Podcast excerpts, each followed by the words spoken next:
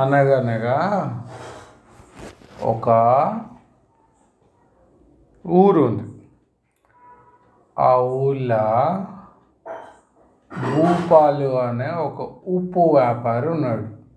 ఆయన రోజు రెండు బస్తాలని గాడిద కట్టుకొని ఆ ఊరు ఈ ఊరు తిరిగి ఉప్పు అమ్ముకుంటూ వచ్చేటాడు. అయితే పొద్దుగాల ఊర్లోకి వెళ్ళి ఉప్పు కట్టుకొని వెళ్ళేటప్పుడు అల్లుళ్ళ పాత గుడి ఉంటుంది.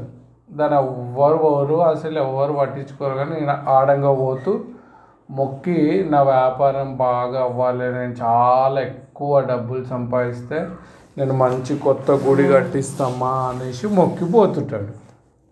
ఇక అట్లా ఒకరోజు కూడా మొక్కి పోయి కొద్ది దూరం మోంగనే అప్పటిదాకా ఎక్కడ మబ్బులు ఉండే కానీ సడన్గా పెద్ద మబ్బులు వచ్చి మొత్తం వర్షానికి గాడిద తడిసి ఆ ఉప్పు తడిసి మొత్తం పోతుంది. అయ్యో, నా ఉప్పు లాభం పోతే పోయింది, కానీ ఇప్పుడు రేపు ఉప్పు కొనుక్కోవాలంటే పైసలు కూడా లేవు, ఎట్లా నా పిల్లం బిడ్డలకు ఎట్లా తిండి పెట్టాలి ఏందని ఏడుస్తూ ఉంటాడు. ఏడుస్తూ ఇక నిన్ను మొక్కినందుకు బాగానే చేసినావమ్మా అనేసి తిడుతుంటాడు దేవుని దేవతని. అప్పుడు ఈయన బాధ చూడలేక దేవత ప్రత్యక్షం అయితే, ఎందుకురా ఏడుస్తున్నావు భూపాలు అని అంటుంది. ఎవరమ్మా నువ్వు అంటే, నేను రా, నువ్వు మొక్కి రోజు పోతావు కదా, నేను నీ దేవతను అంటే, అబ్బా బలు ఉన్నావమ్మా, గిచ్చుతావు మళ్ళీ ఎందుకు ఏడుస్తున్నావు అని అంటావు. నేను ఎట్లా తినాలి ఏం తినాలి, నా ఉప్పు అంతా వాయే, ఇంకా నువ్వేమో ఎందుకు ఏడుస్తున్నావు అంటావు తెలియనట్టే అనేసి నిష్ఠూరం ఆడతాడు. ఇక అప్పుడు సరేరా నువ్వు ఇంత బాధపడకు, ఇక నేను ఒక వస్తువు ఇస్తాను, ఒకటి ఇస్తుంది గంట ఇత్తడిది. దీన్ని రోజు పొద్దుగాల నువ్వు స్నానం చేసినాక మొక్కుకొని ఇట్లా కొట్టు, ఐదు బంగారు నాణాలు వస్తాయి, దాంతో వ్యాపారం చేసుకో, కానీ ముచ్చట ఎవ్వరికి చెప్పకు, నీ భార్య కూడా తెలియవద్దు అని అంటాడు. సరే తల్లి అని ఇక మొక్కి ఇంటికి పోతాడు. ఇక పూజ కాడ దేవుని ఇంటికాడ పెట్టకుండా పక్కకు ఒక ఆడ పెట్టి ఆయన చదువుకునే రూమ్ ఉంటుంది కదా, అదే లెక్కలు రాసుకొని అప్పు అదే ఉప్పు ఎంత అమ్మినాం ఏంటి అన్నీ ఆడ పెట్టుకొని ఉంటాడు. ఇక రోజు పొద్దుగాలని స్నానం చేసి ఇట్లా కొట్టంగానే బంగారం వస్తుంటుంది, ఐదు కాయిన్స్ వస్తాయి దాంట్లో నుంచి బంగారం. ఇక మూడేమో ఉప్పుకి వేస్తాడు, రిమైనింగ్ రెండు దాచిపెట్టి అట్లా మస్తు పైసలు సంపాదిస్తాడు. ఇక దేవుని గుడి కూడా కట్టిస్తాడు. ఈ ఒక రోజు ఆయన ఇంకా దూరం మురిగిపోతున్నాని ఇక పోతే పోయి వచ్చినాక మళ్ళీ తెల్లారి ఇంట్లో చూస్తే గంట దొరకదు. ఏమే గంట లేదు, ఎక్కడ పోయింది, ఇది ఉండేది అని అంటే, ఓ అదా అది ఉట్టి పాతది అనేసి ఉండే, ఎందుకు మనకని పాతింప సమానులోడు ఉన్నాడు కదా మన రంగయ్య అని, ఆ ఊరవతలు ఉంటాడు, వాడికి అమ్మేసిన అని అంటుంది. అయ్యో అనేసి ఇక ఆమెకు చెప్పాడు. ఇక రంగయ్యని దేవుడు ఆడుకుంటూ పోతాడు. ఆ రంగయ్య దగ్గర పోయేసరికల్లా ఉంటాడు. ఏందయ్యా ఇట్టొచ్చినావు భూపాలు అని అంటాడు. ఏమి లేదు, మా ఆమె ఇత్తడిది గంటని చూసుకోకుండా నీకు అమ్మినట్టుంది, ఆ ఎన్ని పైసలు అంత అయితే నేను ఇస్తా అంటే, రంగయ్య అమ్మ ఈయన గంట కోసం ఆ పనికి మళ్ళీ గంట కోసం ఇంత తిరిగి వచ్చిండు అనేసి ఇక ఆలోచించి, ఏ లేదు అది నేను మా ఆవిడకి ఇస్తే దేవుని కాడ పెట్టింది నేను ఇయ్యను అని ఉంటుంది.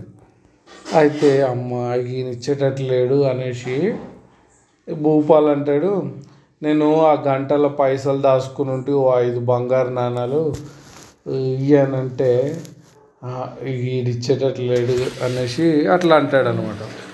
ఏ గంటలేం దాచుకుంటావా నువ్వు భలే చెప్తున్నావుగా, నేను అంతా చూసినా ఏం లేదు అందులో ఏం దాచలేవు అని అంటాడు రంగయ్య. ఏ లేదు లేదు నిజంగా దాచినా మనం పందెం పడదని అని అంటాడు భూపాల్.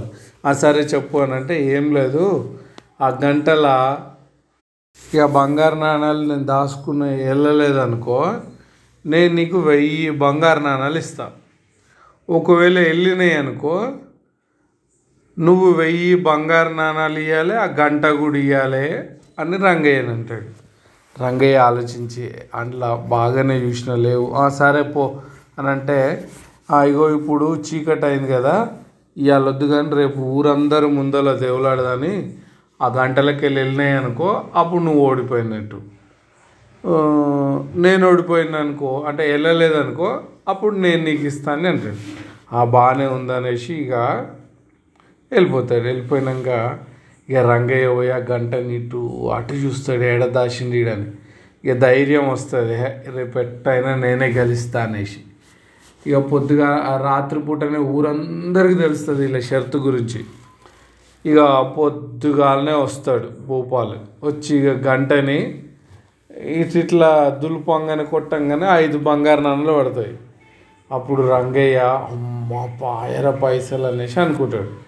ఇక మాట ఇవ్వాలి కదా, ఊరందరి ముందు పరువు పోతుందని. ఇక పోయి బంగారు నాణాలు తెస్తే, ఏమొద్దు నా గంటనే కావాలి నాకు, నువ్వు ఈ డబ్బులు మన ఊరి దగ్గర ఉన్న గుడిని ఇవ్వు అనేసి చెప్పి ఇక పోతాడు.